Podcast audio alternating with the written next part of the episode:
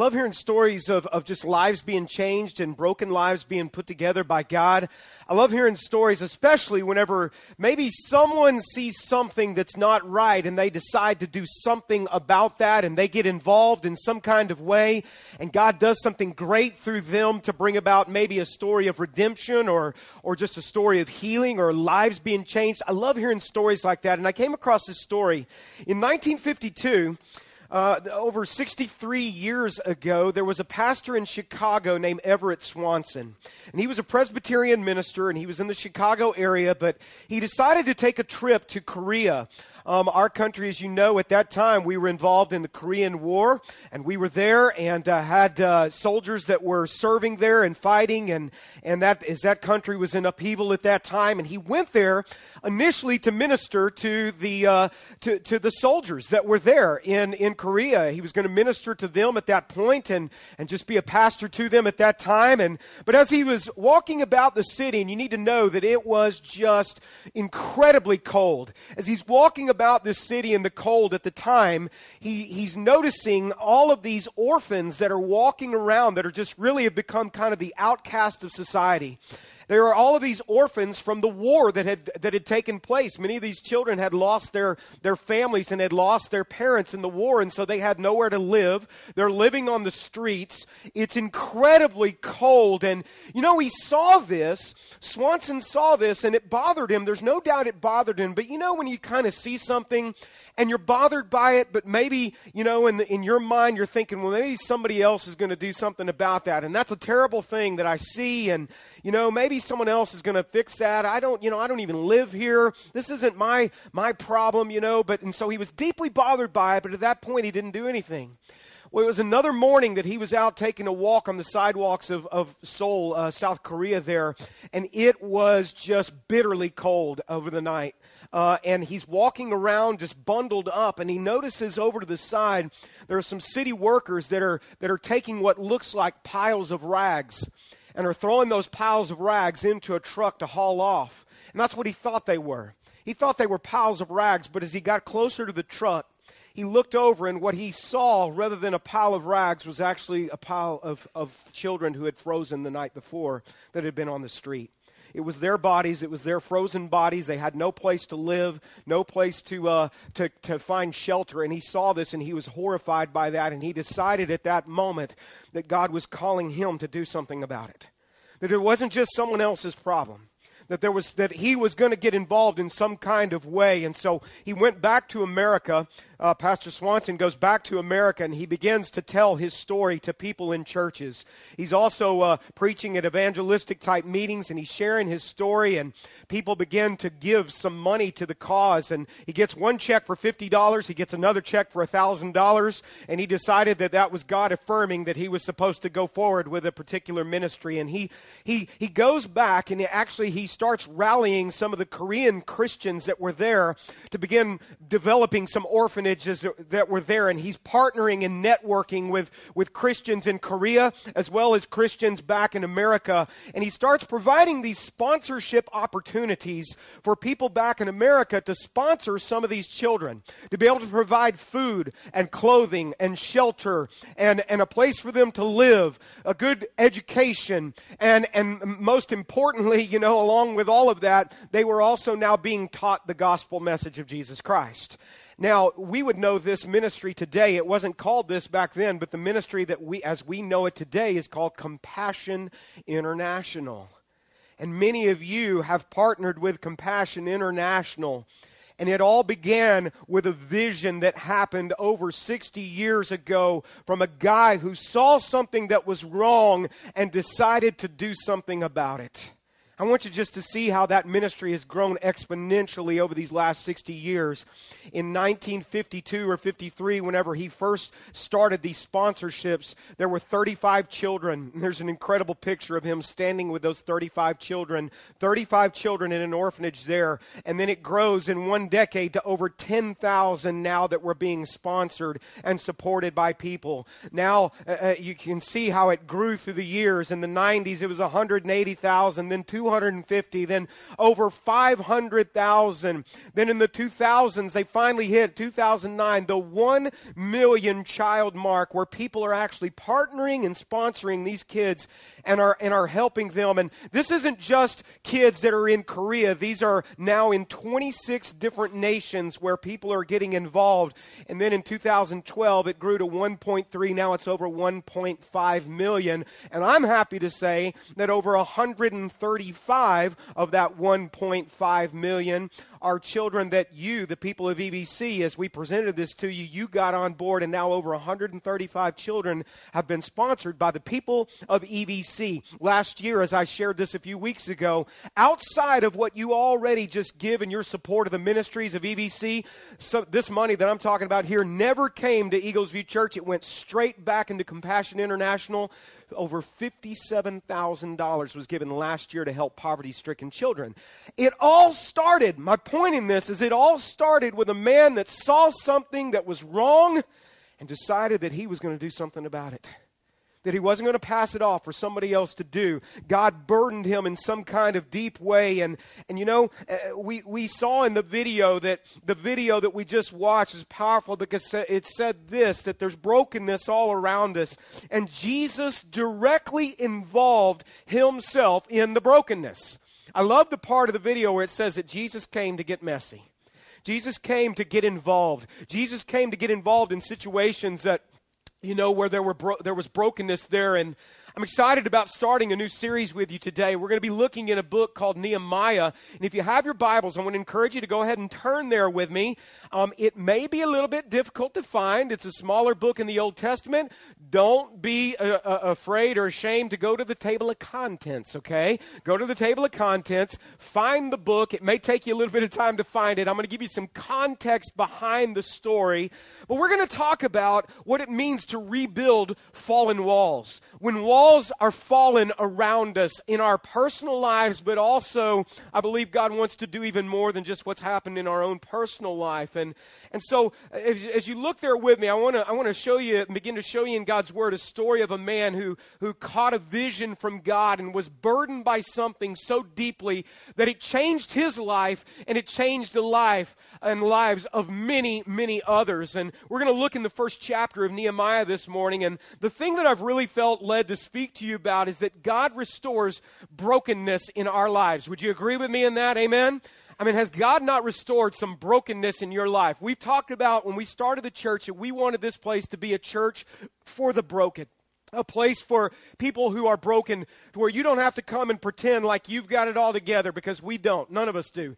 And God wants to restore and rebuild and repair and redeem in our lives. But here is what I really believe God wants us to learn in this series, okay? God not only wants to do and continue to do that in your life, I fully believe that God wants to bring restoration in our lives so that we can be a light and bring restoration to the world around us and to rebuild fallen walls that are all around us.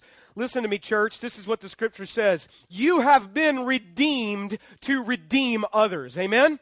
You have been restored to be a restorer. You have been reconciled by God and been made right in right relationship with God because of the blood and the grace of Jesus Christ to carry out what Paul calls a ministry of reconciliation. You see, when you got saved and whenever you placed your faith in Jesus Christ, He didn't take you immediately home to heaven. He left you here, and He left you here to rebuild fallen walls. He left you here to get messy in this world as Jesus did, to get involved. And, and, and so let me give you some background of, of this story of Nehemiah. The background of the, is this, okay? It happened about 500 years before the birth of Jesus Christ. So it was around that 500 BC mark that all of this was going on. Just for reference points for some of you who know a little bit of your biblical history, it happened after, uh, after the kingdom of David and the kingdom of Solomon. Um, after these, as King David was in, it was in reigning and his son Solomon took over, the city of Jerusalem became just the jewel of that part of the world. I mean, it was a glorious place and it was blessed and it was prosperous and the people, uh, you know, uh, were blessed because Solomon built a great temple to God and, and it was a glorious temple that was built unto Jehovah and the, the city was just an incredible place. But throughout the years, as Jerusalem was being built up and as it was growing and just becoming this magnificent place, and they had walls around the city of Jerusalem. Any great city would have great walls that were protecting walls that would keep opposing armies out and, and they had gates to those walls. And I mean, you had to be able to get through the gate to get into the city. I mean, it was a well protected place. But all throughout history, God had been telling the nation of Israel, even as He was bringing them out of their bondage in Egypt, He'd been telling them that if they will follow me, if you will follow me, then I will bless you and I will, I will prosper you. I will do all of these great things and work.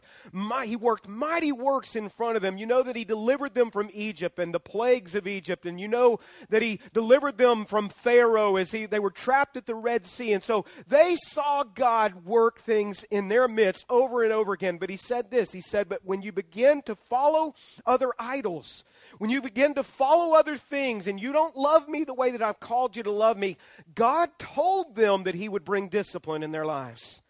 He told them. That's all you have to do is read the scriptures, and you, you can see that, as we'll read in a minute, that God told them from the get go. When you start intermixing with and following and, and worshiping the idols of the surrounding nations, then what God had told them, and as he said, He said, I'm going to scatter you uh, to, the, to the four winds.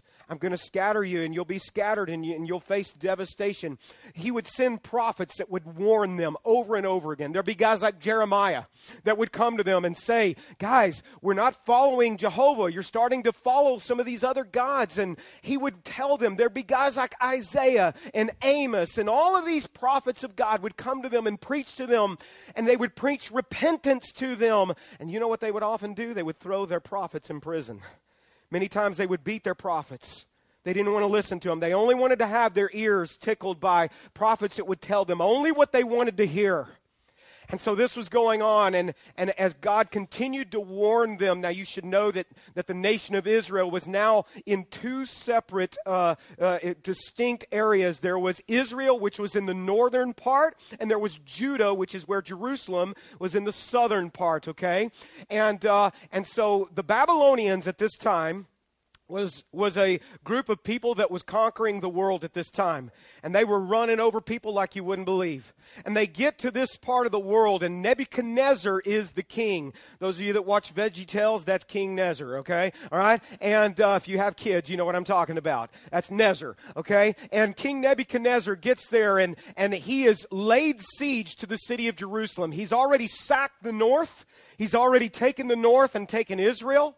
And now he has come to the walls of Jerusalem, and the prophets have been telling them this was coming. They'd been telling them to repent, and they wouldn't repent. They had been doing, listen, the nation of Israel had, and the people of Israel had been doing some of the most wicked things through the leadership of some of their kings as you would read the book of, of, of, First and Second Kings and First and Second Chronicles, you'll hear the stories of the kings, and you'll see over and over again that their kings, and this is the way that it said, did evil in the sight of the Lord.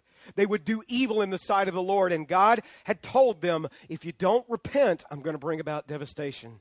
And He did it through a nation uh, the nation of Babylon, the Babylonians. Ne- Nebuchadnezzar gets there. He lays siege to the city in 586 BC um, that when they would lay siege to a city like that, they would try to starve the people out. They would surround the city, but they couldn't get in because of the walls. Finally, at some point, there's a breach that is made. Someone gets hungry. Someone lets somebody in. Someone, before you know it, gates are open. The city is destroyed by the Babylonians. What at one time was this glorious, beautiful city was now laid waste and lie in ruins. Nebuchadnezzar, and I was reading this just last night. I wasn't planning on it, but I came across it in another passage. Nebuchadnezzar made sure that there was not a stone on top of another one. He made sure that his soldiers personally pulled down the protecting walls of Jerusalem. They destroyed the temple that Solomon had built. They ransacked that place, and what they would do is they would take the people who were the cream of the crop, they would exile them out, they would leave the poorest of the poor there. They would send some of the Babylonians in to intermix with them, and they basically tried to annihilate a nation and just wipe it off the map. This is probably what the city looked like. This is a picture of, of, of some bombing that happened in London after the German Blitzkrieg. And this is probably what the city looked like. What was once a beautiful, glorious city of God where God dwelt in the, in the temple there now probably looked a lot like that. And the people were heartbroken and the people were devastated.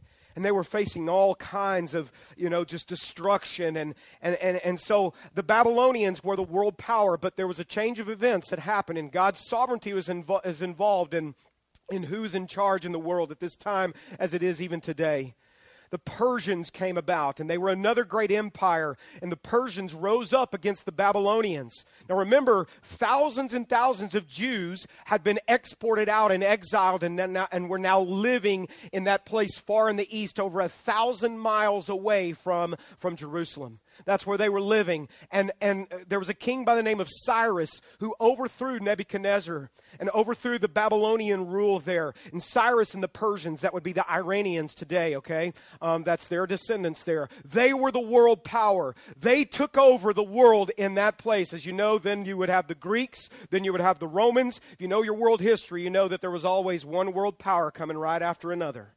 And the Persians were ruling at this time and the Jews were still living among them. But the Persians' way of ruling and, and their way of conquering nations was a little bit different. They would let those people stay in their home area as long as they paid their taxes. And so they were requiring taxes now from the people there. They started letting some of the Jews go back home and start rebuilding some of the destruction. Now, there was a guy by the name of Nehemiah, though, who lived uh, among them, and he did not ever grow up in Jerusalem. He probably most likely grew up amongst the Persians there.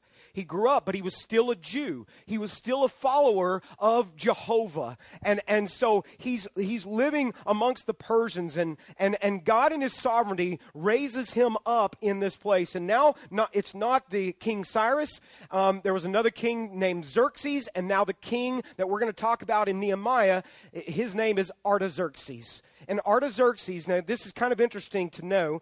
The book of Nehemiah and Ezra are actually one book, okay? They kind of really coincide together. They're one book in the Old Testament. Um, we've got them separated out, but they're actually one book. But how many of you heard the story of Queen Esther? Has anybody heard Queen Esther? Okay. Queen Esther was also alive at this time. Now, this is fascinating to me, okay? Some of you are like, all right, he's a, he's a Bible nerd, okay? But this is what's fascinating. What's fascinating is God's sovereignty in this. Because God raises up Nehemiah to be the cupbearer of the king. I'll talk about that in a second. But on the other side of Artaxerxes, God raises up a queen named Esther.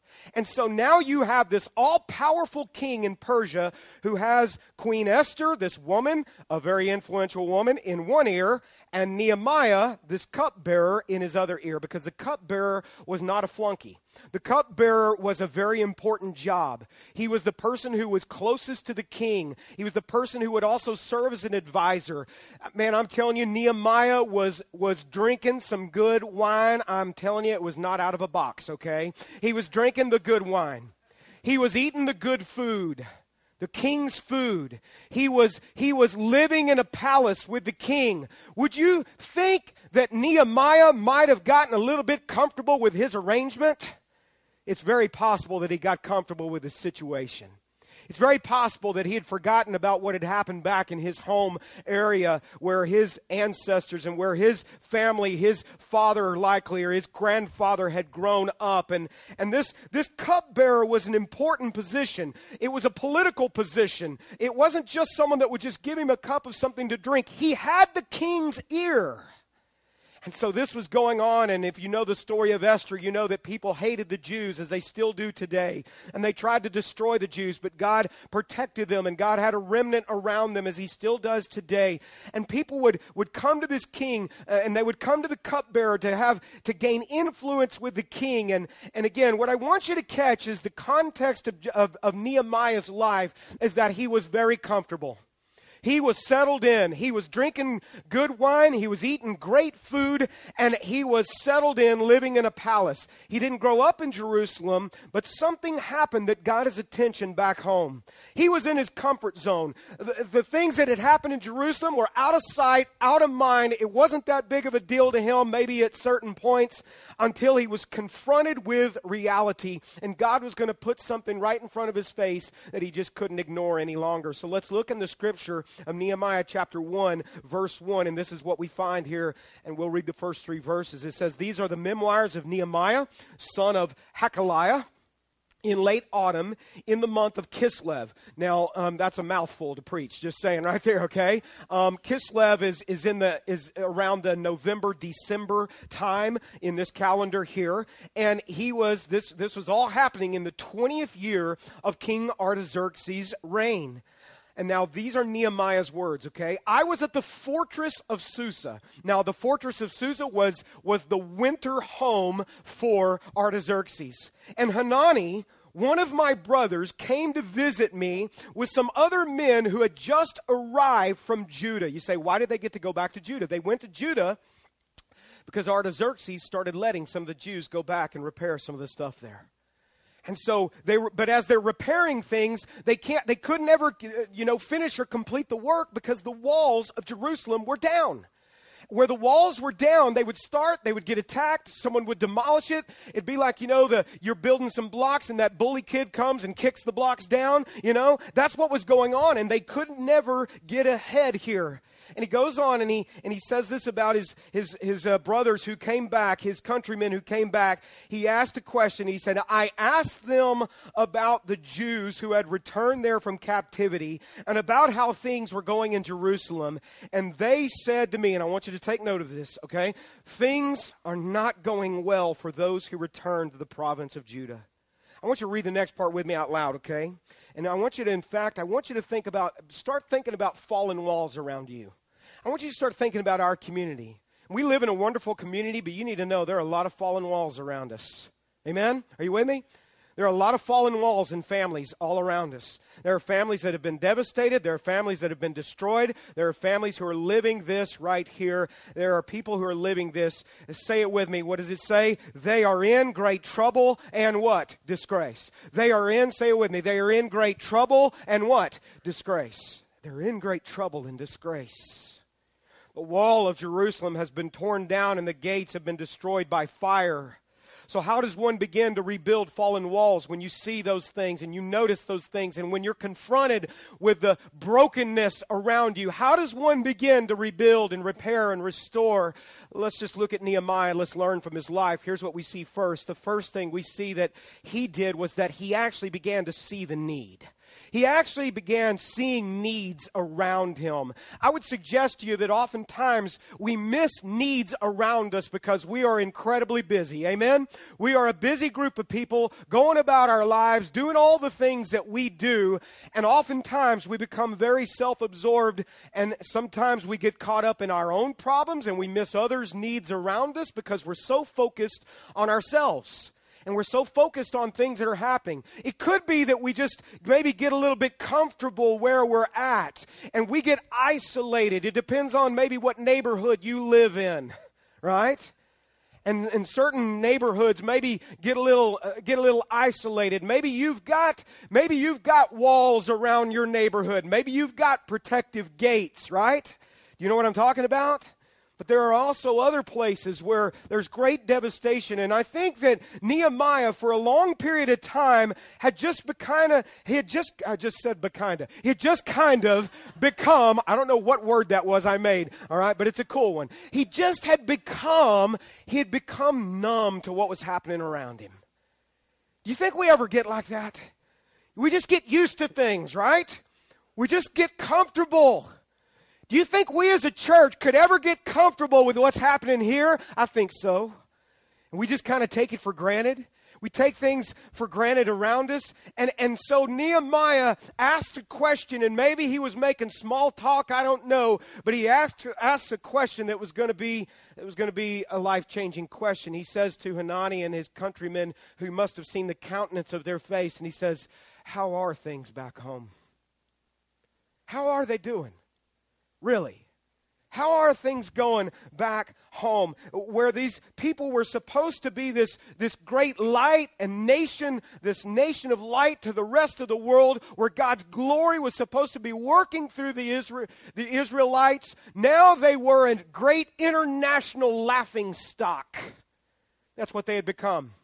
Now they were viewed as losers. Now they were viewed as having a people whose God at one time maybe was a great God, but now people would look and see this, these walls torn down, and now they would be like, you know, where's your God now? I think it's interesting to know that Nehemiah knew most of these facts already that the wall had, you know, and the gates had been burned and the city was in devastation. It had been over 140 years, and I think many of the Jews just got used to the way things were. They got used to it, they just accepted it. Do you think we can ever just accept broken down walls in our life, even if we're in pain, even if our lives are jacked up, even if there's something wrong in our lives? Can't we get to a place where we just kind of even get numb to our own pain and we don't even want to do anything to fix that? And I think that's a lot of what was going on. He said, Brother, how are things back home? And he was confronted with an answer that was too painful to ignore. And he must have been told detail by Hanani and these other men of what they saw. And it wasn't just about broken down walls, church. What I want you to hear, it was about, about a group of people that were broken down.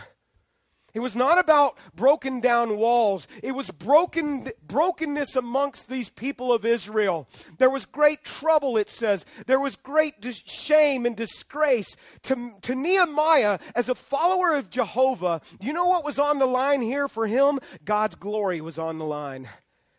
God's glory was on the line because people had been looking at this and they were saying, Where's your God now? It was about the glory of God. It was about the brokenness of a people more than it was ever about a wall. Something, this is what God does with a God ordained vision, something will begin to bother you. You'll begin to look around and you'll see something that's not right you'll see something and you can kind of do like what Swanson did at the beginning and you can see something that bothers you and maybe just kind of think, well, I don't know about that. You know, that's a terrible situation. That's a terrible thing. You might, and we might get like Nehemiah where we get used to things, but Nehemiah started seeing the need. He started noticing the need and, and what will happen with a God ordained vision is God will burden you with something.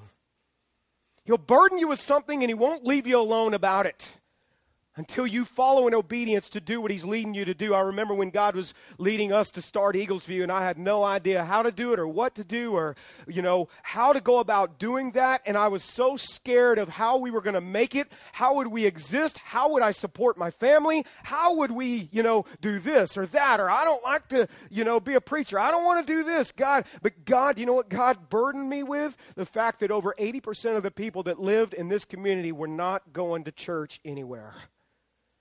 And that bothered me because this is my home area. This is where I grew up. And I thought, you know what? I'm not going to expect someone, I've got to do something about this. I want to make a difference, God. I want to get involved. And I would try to sleep and try to maybe put it off a little bit, and God wouldn't let me sleep.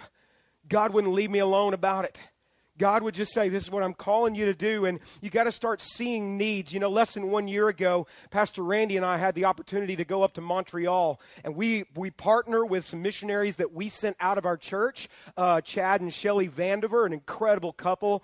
Uh, they are strategists over church planters up there. Here's what you need to know about Montreal it is the most unchurched area in all of North America most unchurched. When Pastor Randy and I went up there, uh, we went up there about this time last year. By the way, the worst time to go to Montreal, I should say.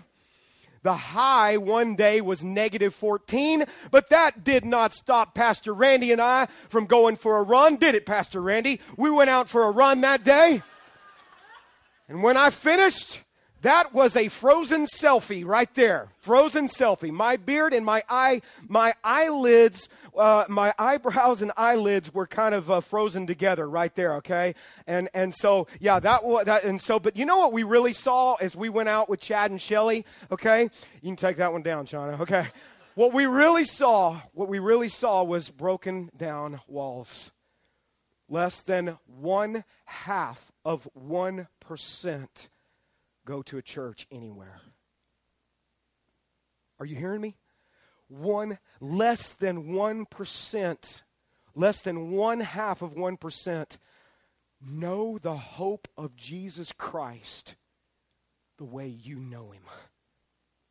You know what we saw while we were there? We saw, and we were told this, the suicide rate is astronomical there that it's high there. It's higher than in most places. That more people are on antidepressants there than most places in all of North America. And you know, and I know some of the cold. I know it has some to do with it, because it was cold. But I know this: there is like this cloud of oppression that is hanging over a beautiful, beautiful city filled with beautiful people that need Jesus Christ. Amen. They need to know. When we were there, you know what we saw? We saw fallen walls. We saw walls that were, that were broken down. We saw a place where God's glory needs to be revealed to a people who need to know Him. That's why Chad and Shelly are there raising up church planners. That's why we're supporting them and investing. That's why we go to places like Montreal and Honduras and Laos and we invest money in that because we see fallen walls. And we don't want to say it's somebody else's job. We want to get involved and be a part of that. And, and, and one of the churches that got planted less than two years ago, it's called La Chapelle. And we're, we're, we visited that church. Pastor Randy and I did, and the other team that went in the fall visited. They're now running 950 in worship on Sunday mornings. Amen. Last year they had over, over well over 100 people baptized. Yeah, you can clap to God for that because God deserves it. What we saw were fallen walls. That's fallen walls. In a society where God's glory needs to be revealed to a group of people that need Him. Whenever, whenever we presented Compassion International to you, those of you who got on board and you felt led and you saw some of the needs, do you know what? You know why you got involved with that? You know what you saw? You saw fallen walls. You said, "We'll sponsor. We'll give something up. We want to sponsor one of those kids." Those of you who have given to other things, you see fallen walls. Those, of you who can get involved in certain things. Um, Denisha, she went to Malawi. She saw fallen walls, right? Uh, the Sievers went to Malawi. They're another family out of, our, out of our church, and they're there doing medical missions. They saw fallen walls. You know, listen, you don't have to go elsewhere in the world to see broken down walls, church. They're all around us. They're everywhere around us. Walls have been torn down. Where you work, where you go to school, what you see in your community. And then, and, and here's the thing we've got to open our eyes to see them because what we often do is we just get used to the way things are. We got to open our eyes. You say, well, what do I look for? How do I discover fallen walls? You begin to look for injustices around you, and you know them when you see them. When you see something that's not right, you know it because if, you, if you're a believer, the Holy Spirit speaks to you about it. And you begin to feel something inside of your heart about making some kind of difference in some kind of way and getting involved. Look for things that are moral imperatives. What do we see in the scripture? We see that pure and undefiled religion is this it's taking care of, of widows and orphans. What's that, what's that about? That's about taking care of those that can't maybe take care of themselves or who need some help. And that's exactly what we're called to do as believers, is to look for the fallen walls if you're in the schools and, and maybe in, you're a student and you see kids that maybe are picking on another kid, as a believer, we should be the ones standing up for those that maybe can't stand up for themselves. Amen? We're the ones who are supposed to stand up for others. So you look for injustices, and then by the grace of God, you're the one that takes a stand. You're the one that stands up for what's right. You've been redeemed to be a redeemer. And this is what we see in Nehemiah's life. But he didn't just see it, okay, here's what he did next. He felt it. He, he really felt this need. This moved him. It wasn't just seeing it because we see needs every day. And you can't, I know we can't meet every single need because the needs are great, but we can meet the needs that God puts in front of our eyes. Okay? And we can, we can begin to feel this. Look at what he says in verse 4. He began really feeling this. God moved him in his heart when I heard this, okay? So it took someone sharing the story with him. When I heard this, I sat down. Now, this wasn't, this guy wasn't just a big crybaby. Something moved him. I sat down, and what did he do? And I wept. It moved him so much that he was like, I got to sit down and I don't know what it was that they were telling him. They were just probably telling him stories of people that they were seeing while they were there. And, and he probably, being a follower of Jehovah, knew the history of his people and knew that God had done great things all throughout their history. And now they were the laughing stock of the international community. And, and Nehemiah was so moved by, the, by this need, he refused to eat sometimes. He lost sleep. He, he probably couldn't think of anything else. It led him back to this place of some Somebody has to do something. And so he was moved to prayer before his God, and visions are born in the soul of a man or a woman who becomes consumed with the tension between what actually is and by God's grace, what should and could be. That's where visions are born. Anyone with vision will tell you it's not looking at something that just could be done. You know, we all know things that could be done. When you see something like that, it's looking at something and saying, that has to be done. I have to do something about this. And, and so his concern turned into compassion, where maybe at one point he had grown a little cold towards what was happening in that part of the world. Now he was compassionate, and it's the same kind of compassion we see in Jesus. I mean, it's very Christ like qualities that we see here. Matthew chapter 9, verse 35, this is what it says Jesus traveled through all the towns and villages of that area, teaching in the synagogues and announcing the good news news about the kingdom. That's the gospel message of Jesus, okay? And he healed every kind of disease and illness. When he saw the crowd, see, he saw it, right? He saw it. What did he do? He had compassion, he felt it. He saw it and then he felt it. Because they were, and, and, as I read this, I want you to think about our community. I want you to think about where we live. I want you to think about where you work. I want you to think about people that don't know the hope that you know in Jesus Christ. And, and I want you to, because uh, here's is a perfect description of our society today. When Jesus saw them, he had compassion on them because they were confused. People are always trying to find, you know, something that they're looking for and they're confused. They're helpless. Like sheep without a shepherd. He said to his disciples, He said, eh, The harvest is great. In other words, the fields are white unto harvest. They're ready to be, to be it's ready to be reaped. And, and, but the workers, he said, are few. So pray to the Lord who is in charge of the harvest. Ask him to send more workers into his field. Who are the workers? We are. We're the ones that he's called to see the need and to feel the need. And, and so you would have thought at this particular point that Nehemiah would have got on his horse right then and there and rode a thousand miles across the desert back to Israel. But there was something key that happened here. I want you to see that this vision that's born in his heart, God begins to mature it in a certain kind of way. So here's what we pray God, begin to give us eyes like Nehemiah saw things. God, begin to give me eyes the way that Jesus sees thing, uh, things. What kind of people did Jesus minister to? The broken, right? He came for those that were hurting and, and defenseless, and he would stand up for them. And that's what we are called to be like. And so, but we see Nehemiah, he did something. He didn't charge across the desert. This is what Nehemiah did. He waited on God. He waited on God.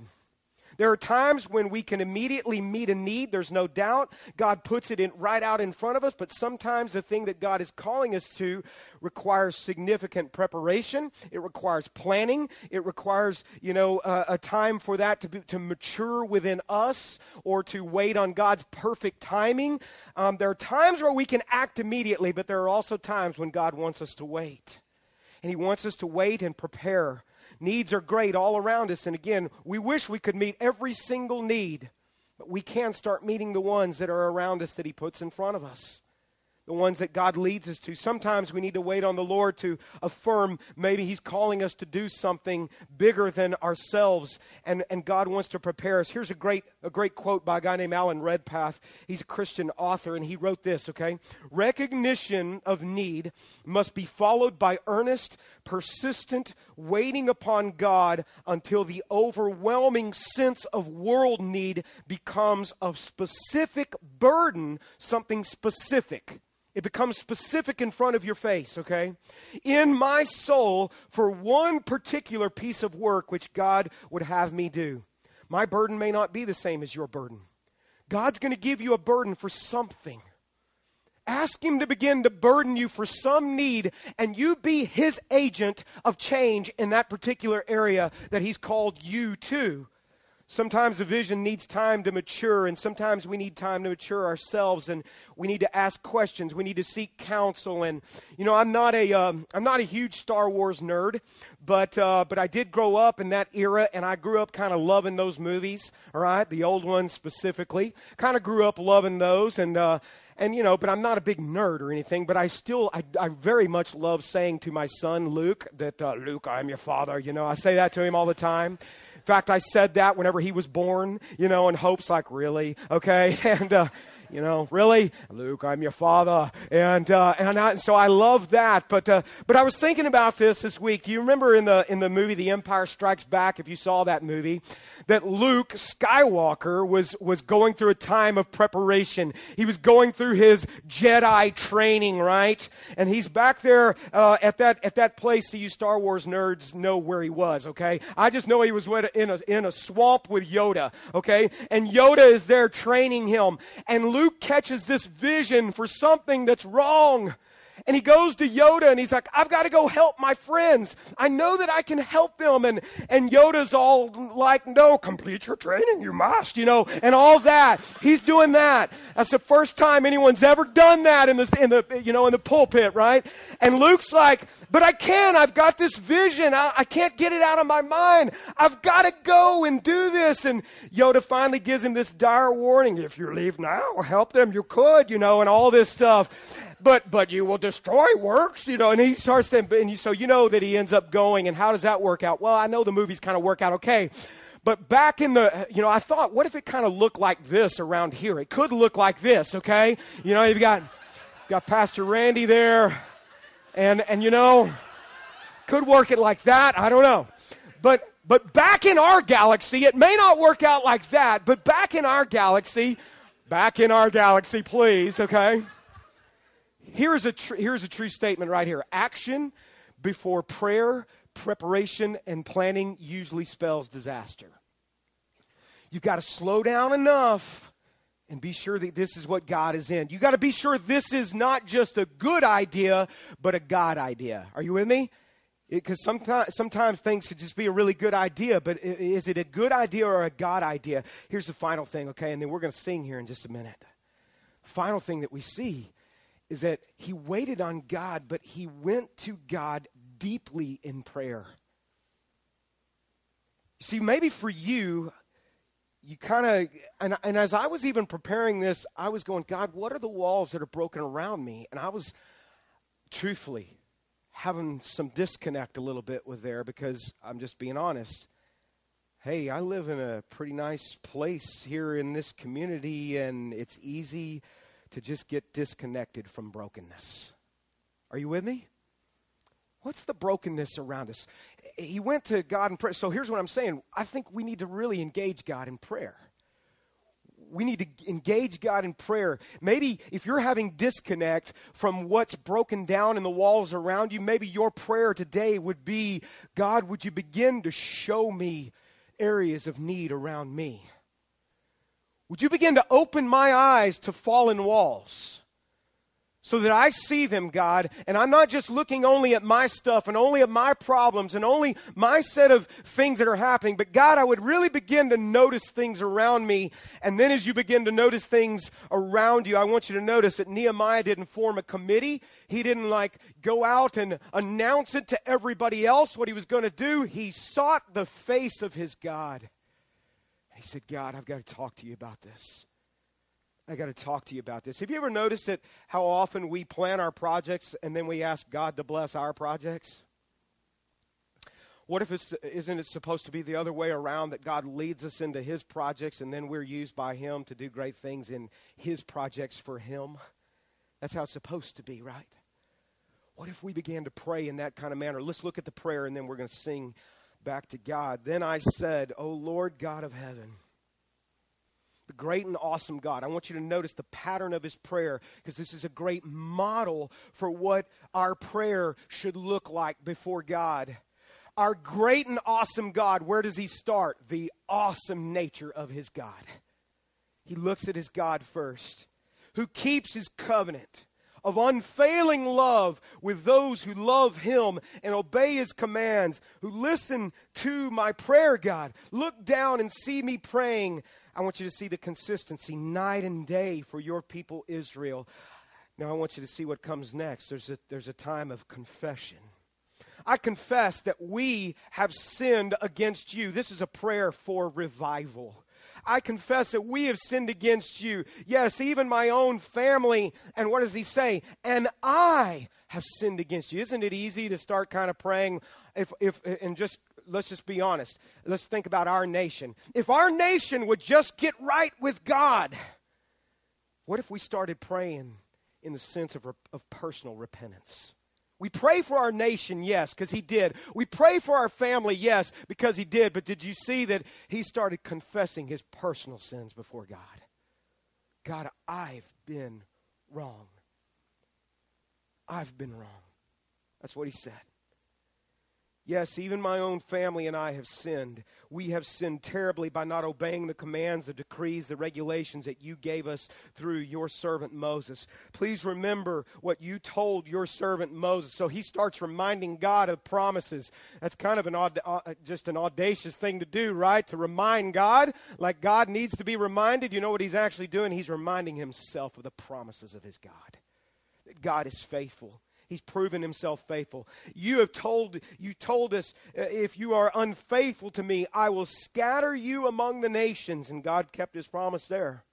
But if you return to me and obey my commands and live by them, then even if you are exiled to the ends of the earth, I will bring you back to the place I have chosen for my name to be honored the people you rescued by your great power and strong hand are your servants. That's what he's saying. These are not my problems, God. These are not my people, God. These are your people. It's your glory, Lord, that needs to be restored among them. Oh, Lord, please hear my prayer. Listen to the prayers of those of us who delight in honoring you. That's God's glory that's that he's most concerned with. Please grant me success today by making the king favorable to me We'll look next week at how he goes before the king. Put it into this into his heart to be kind to me. In those days I was the king's cup bearer. Why do you think he went to God in prayer? I think he went to God because he realized how great the task was ahead of him. And he said, I can't do this. Whatever it is that God begins to burden on your heart and you feel inadequate and you feel like you can't do it, let me tell you something. Go to God in prayer and gain God's perspective. When you look at your great God compared to whatever that situation is, you realize that with God, all things are possible. Amen? When He works through His people, here's what I want to invite you to do I want to invite you just to join me in prayer. Let's just begin praying before the Lord right now and maybe some of you you automatically you know what the fallen wall is in your life you know what it is in your life. Maybe it's something in your family. Maybe it's something in your place of employment. Maybe it's something in your own personal life. Maybe your own physical condition. Maybe it's an addiction in your life. I don't know what it is, but you know what the fallen walls are. If you're struggling with that, maybe your prayer right now would just begin to say, God, would you begin to identify the fallen walls around me. Make that your prayer to God. God, just begin to show me where walls are down. See, walls were great symbols of protection and honor and And they were down in Jerusalem, and they're down all around, all around us as well. God redeems, God restores, God reconciles so that we might be his redeemers, his restorers, his reconcilers. Begin by just exalting your great God. Tell him how great he is, how mighty he is, how powerful he is. Cast your glance upon the greatness of God.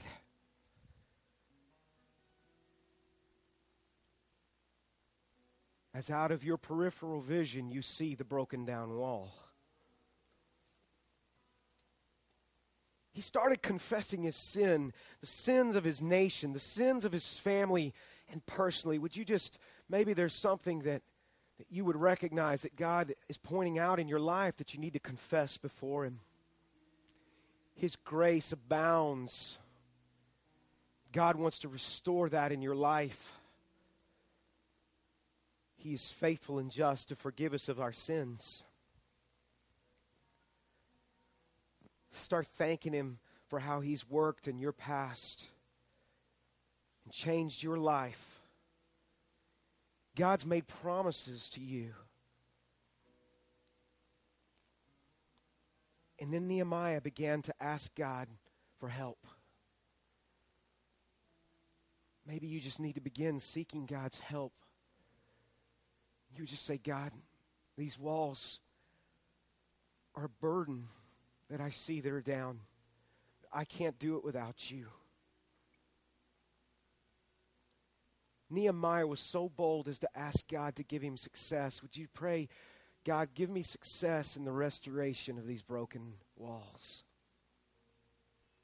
Father, we love you. We honor you. We bring glory to you as a God who restores and rebuilds and repairs.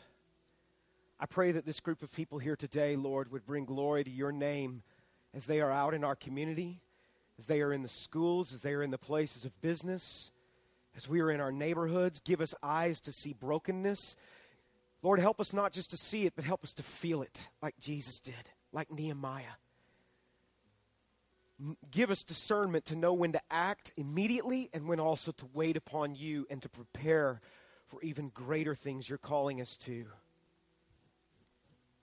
Lord, rebuild and repair the walls of brokenness in our church, in the hearts of the families that are here, so that they have a testimony to the world and will be the light that you have called them to be. And it's in Jesus' holy and powerful name, our Redeemer, that we pray.